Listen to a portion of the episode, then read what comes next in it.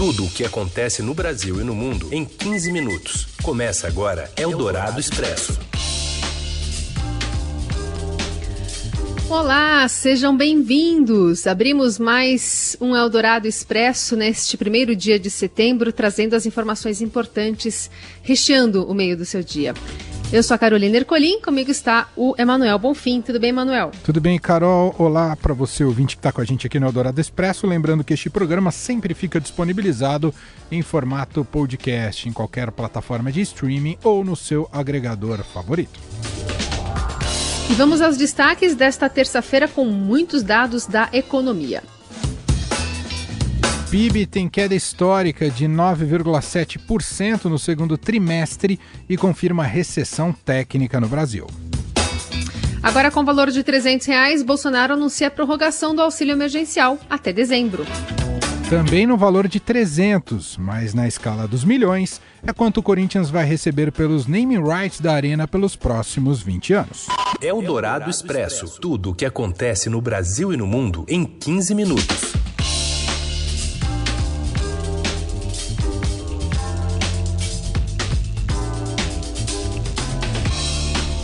Bolsonaro anuncia a prorrogação do auxílio emergencial até dezembro, mas com valor de 300 reais. De Brasília, Júlia Lindner. Olá, Emanuel. Olá, Carol. Como nós já vínhamos antecipando no Estadão, o presidente Jair Bolsonaro anunciou hoje a prorrogação do auxílio emergencial com mais quatro parcelas de 300 reais. Por medida provisória, até o final do ano. Como vínhamos dizendo, é 600 é muito para quem paga, no caso o Brasil, e podemos dizer que não é um valor o suficiente muitas vezes para todas as necessidades, mas basicamente atende. Até porque o valor definido agora há pouco, ele é um pouco superior a 50% do valor do salário mínimo. Do Bolsa Família. Ou melhor, do Bolsa Família. Obrigado, do Bolsa Família. Então, nós decidimos aqui, até atendendo a economia, fixá-lo em 300 reais. A questão mais relevante desse anúncio foi a forma como ele aconteceu. O presidente Jair Bolsonaro convidou hoje vários líderes, tanto do Centrão como de outros partidos alinhados ao governo, para um café da manhã no Palácio da Alvorada. E aí, depois disso, ele comunicou qual seria a proposta e só então saiu do Alvorada para divulgar esse valor à imprensa e para toda a sociedade.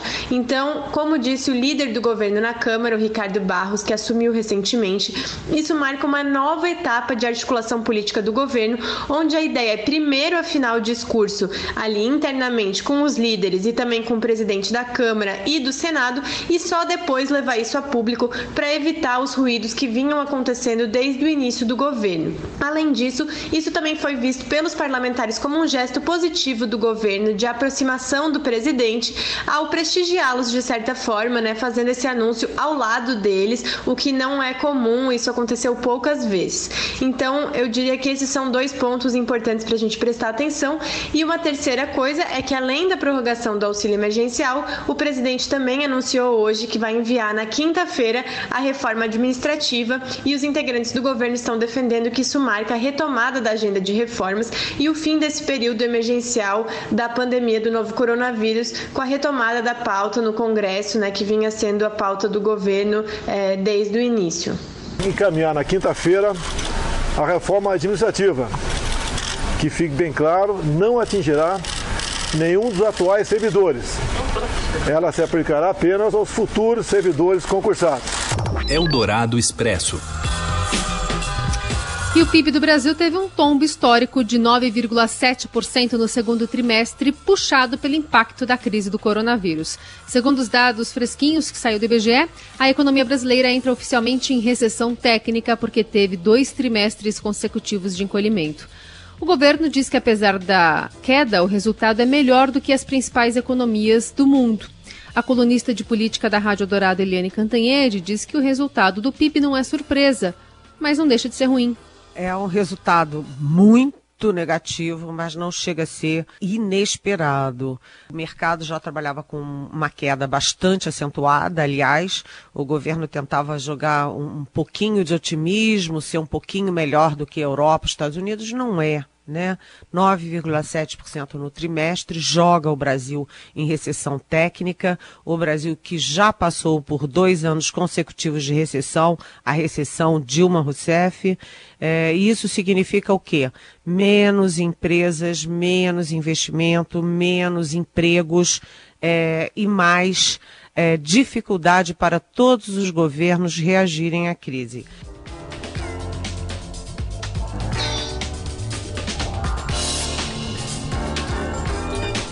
Enquanto isso, o Ministério da Economia prevê um longo calvário para colocar as contas do governo em ordem. Aliás, o Brasil deve ficar no vermelho pelos próximos anos, como alerta a colunista da Rádio Dourado, Silvia Araújo. E para os próximos anos também estão endereçados é, outros déficits. Para ter uma ideia, o triênio 21-23, 2021-2023, a estimativa é de um déficit de meio trilhão é, de reais. O resumo aqui é que quem quer que seja o próximo presidente da República, esse presidente já tem endereçado para ao longo de todo o seu mandato contas negativas no governo federal. Quem estava na pauta da reunião do governo, mas não apareceu no orçamento do governo, foi o Renda Brasil, promessa do governo Jair Bolsonaro no pós-pandemia ontem, ao apresentar a peça do orçamento, o que, que ficou faltando ali dentro? Ficou faltando justamente o Renda Brasil, que é algo que tem sido discutido é, desde quando foi prorrogado uh, o auxílio emergencial em mais duas parcelas. Então, para contemplar esse programa, quer seja como ele vai ser desenhado ali pelo Ministério da Economia, vai ter que se encaixar no orçamento. E para encaixar no orçamento, você já vai começar a mexer algumas peças de todas essas pastas que foram anunciados, os recursos que foram anunciados para cada uma dessas pastas.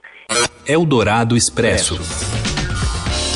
Consumo das famílias caiu 12,5% também nesse segundo trimestre. Os dados do IBGE são detalhados pela Daniela Amorim, direto do Rio. Boa tarde, Emanuel. Boa tarde, Carolina. A crise provocada pela pandemia do novo coronavírus fez o produto interno bruto brasileiro registrar uma retração recorde de 9,7% no segundo trimestre em relação ao primeiro trimestre do ano, informou o Instituto Brasileiro de Geografia e Estatística. No trimestre anterior, a economia já tinha encolhido 2,5%, mergulhando o país na recessão. Indústria e serviços tiveram perdas também inéditas. Apenas a agropecuária conseguiu crescer na crise graças à safra recorde de grãos e avanços nas exportações, sobretudo para a China. O consumo das famílias despencou 12,5% no segundo trimestre, com perdas especialmente nos serviços prestados às famílias em meio às medidas de isolamento social. A paralisação de serviços prestados pelo governo, como creches e museus, também impactou negativamente o PIB pela ótica da demanda. A formação bruta de capital fixo, que mede os investimentos no PIB, teve um tombo de 15,4%. Eldorado Expresso.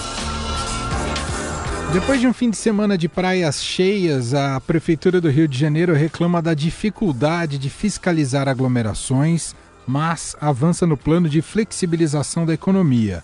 A partir de hoje, está autorizada a reabertura de museus, galerias de arte, parques de diversão e bibliotecas. As escolas seguem sem previsão de reabertura. A preocupação com o relaxamento do isolamento já chegou a São Paulo, que tem no horizonte um feriadão. Ontem, o governador João Dória criticou o clima de celebração carioca e cobrou que prefeitos imponham medidas restritivas nas praias, inclusive nesse 7 de setembro, e, se preciso, com o apoio da Polícia Militar. Não foi uma boa cena aquela que vimos neste final de semana uh, no litoral de São Paulo, sobretudo na Baixada Santista em especial e nós temos, demos e oferecemos autonomia aos prefeitos para que possam tomar as devidas providências e, sobretudo, diante dos fatos que foram registrados pelas imagens nas redes sociais e também por veículos de comunicação. É inconcebível que pessoas, diante de uma pandemia que mata, saiam de casa sem usar a máscara, ou saiam com a máscara e tirem a máscara e não a utilizem no contato com outras pessoas. Após aglomeração nas praias do Guarujá no último fim de semana, a prefeitura cogita colocar uma barreira na entrada da cidade para impedir a chegada de turistas no feriado de 7 de setembro. Essa medida já foi tomada pelo município da Baixada Santista de março a julho e barrou 42 mil veículos. Santos também vai discutir medidas para evitar lotação das praias no feriado, depois de também registrar orlas cheias no fim de semana. Mas o que pode conter ou ajudar a conter a população que não está ligando muito para a pandemia né, e ocupando as areias é que tem uma frente fria no radar, está chegando lá pelo sul e deve trazer chuva para São Paulo. É fato que, de acordo com o Instituto Climatempo, as novas massas polares, mesmo intensas, eh, não devem conseguir atingir o Brasil com força e abrangência da grande onda né, de frio que passou por aqui eh, em meados agora de agosto. A tendência é que o ar frio intenso atue sobre as regiões sul, do país, atingindo especialmente o Rio Grande do Sul, mas a consequência desse ar frio é que no sábado o litoral paulista vai ficar com muitas nuvens, embora tenha um pouco de sol. A mínima durante o dia deve alcançar os 15, 15 graus. E no domingo, essa frente fria que estava no sul avança no mar e chega ao litoral do Rio. E aí, domingo vai ser nublado, previsão, né? De chuva, temperatura mais amena entre as cidades do Rio, São Paulo e Curitiba mas a chuva é fraca a moderada. E na segunda, dia do feriado, a frente fria avança um pouquinho mais e provoca chuva durante o dia em Vitória e no sul do Espírito Santo. Mas a instabilidade desta frente fria fica espalhada por todo o estado do Rio de Janeiro, na região de Juiz de Fora, em Minas Gerais, no leste e sul de São Paulo, na região de Curitiba e sobre Santa Catarina. Ao mesmo tempo que o governo de São Paulo toma medidas para conter a população nas praias do litoral, ele também divulgou as diretrizes para o retorno às aulas na rede pública e privada de ensino. O retorno, a partir do dia 8 de setembro, será permitido apenas para atividades não curriculares e vai priorizar os primeiros, segundos, quintos e nono anos do ensino fundamental e o terceiro do médio. Na capital paulista, o retorno nesse mês já foi descartado pelo prefeito Bruno Covas. Na Grande São Paulo, em Santo André, Mauá, Rio Grande da Serra e Ribeirão Pires, os prefeitos já anunciaram que a reabertura das escolas nas redes públicas municipais também está totalmente descartada no ano letivo de 2020. Um pouquinho mais longe daqui, na China, quase um milhão e meio de estudantes retornaram às aulas hoje, com cerca de 2.800 jardins de infância e escolas dos ensinos básico e fundamental em Wuhan, cidade na região central né, chinesa, onde surgiu o novo coronavírus lá no fim de 2019. As escolas de todo o país, fechadas no início de janeiro por conta da pandemia, voltaram a abrir de forma gradual. Porém, em Wuhan, as escolas de ensino básico e fundamental ficaram fechadas por sete meses. Apenas as de ensino médio da cidade tinham retomado as atividades em maio. Eldorado Expresso. Seu dinheiro em ação. Os destaques da Bolsa.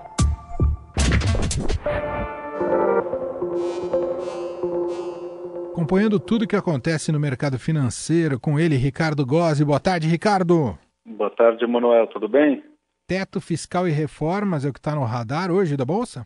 Pois é, o Ibovespa opera em alta acentuada hoje, com os investidores repercutindo declarações feitas mais cedo pelo presidente Jair Bolsonaro e pelo ministro da Economia Paulo Guedes como sinais de que o governo está comprometido com o teto fiscal e as reformas.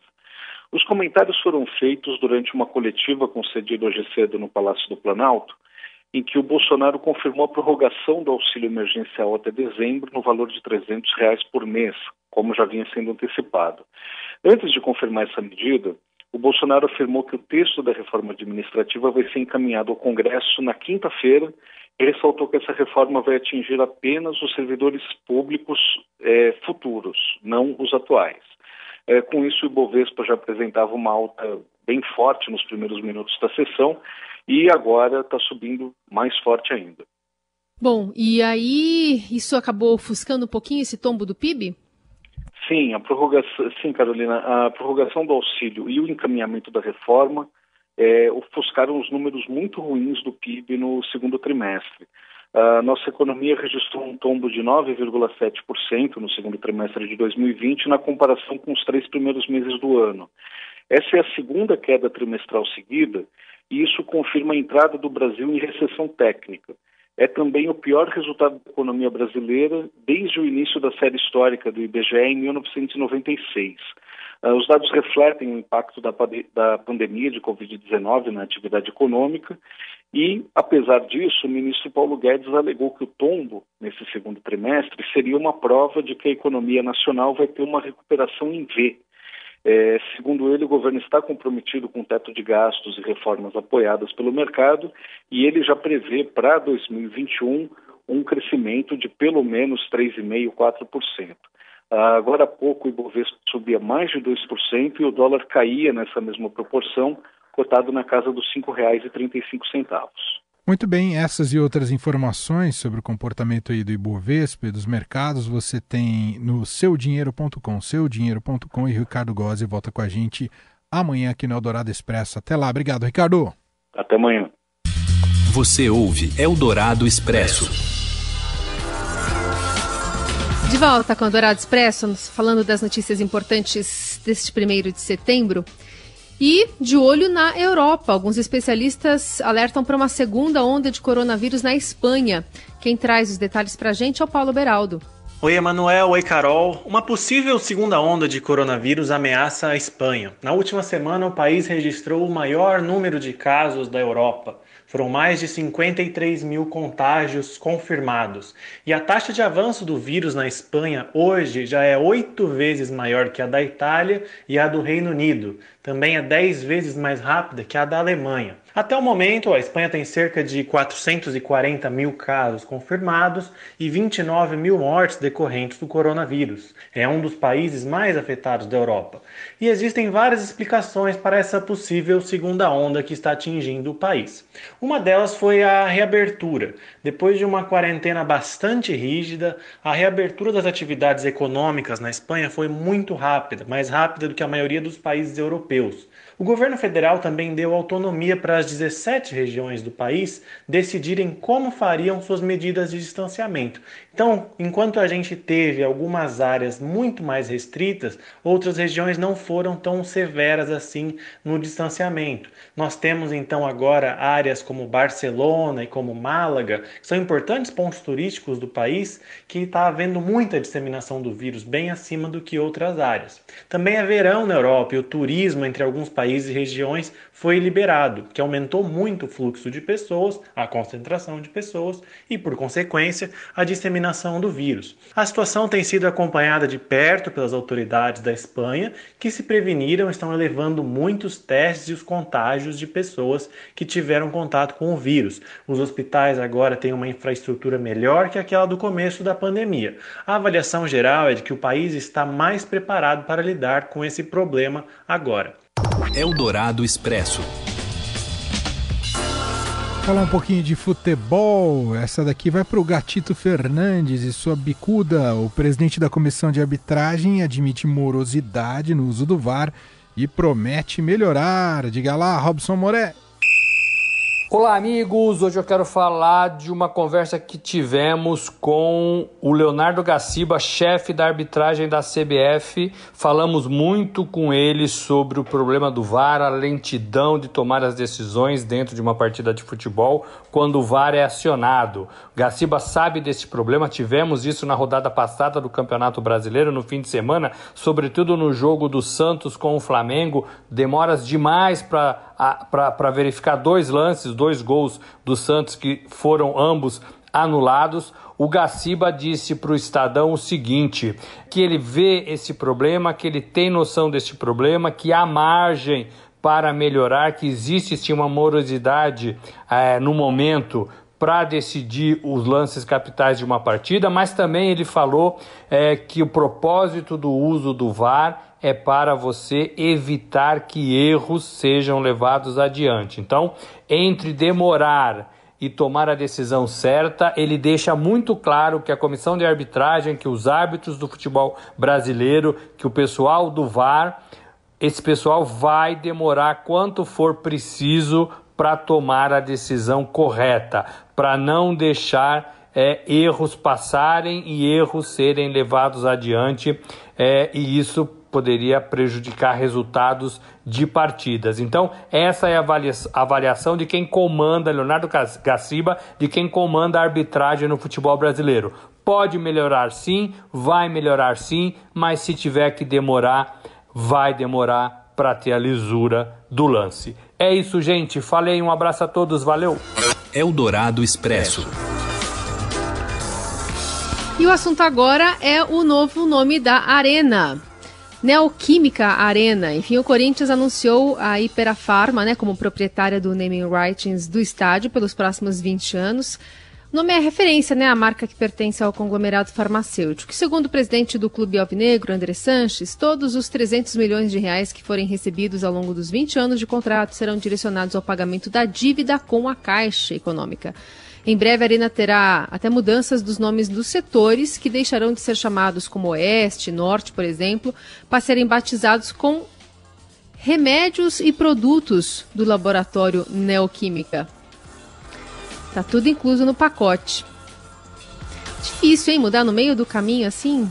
É um setor que está em um nome já consolidado. Não sei o que, que a Manuel acha, mas parece um pouco mudar o nome de rua, né? Que depois não pega. É, é verdade. Esse é o problema do, dos name rights, né? Você força uma barra ali para que comercialmente a marca tenha consiga explorar ao máximo possível todo o estádio. Vai dar uma sensação que a gente está entrando numa drogaria, né? Mais ou menos, num certo sentido importante é que não tenhamos dor de cabeça e sofrimento. É isso que a gente espera, né?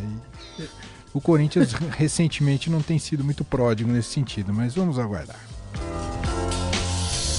Problema remediado, então, é isso?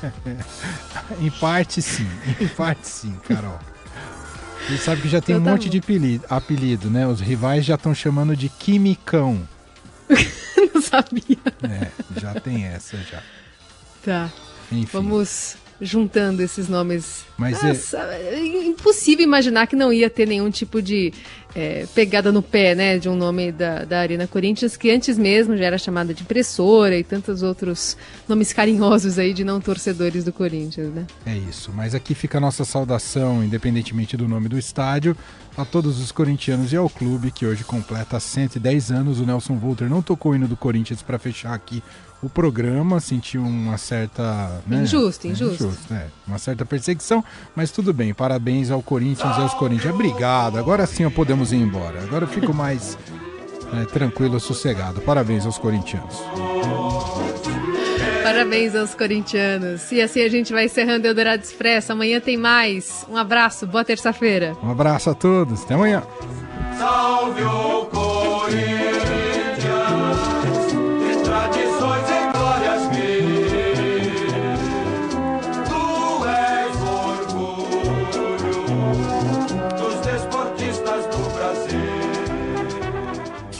Você ouviu Eldorado Expresso tudo o que acontece no Brasil e no mundo em 15 minutos.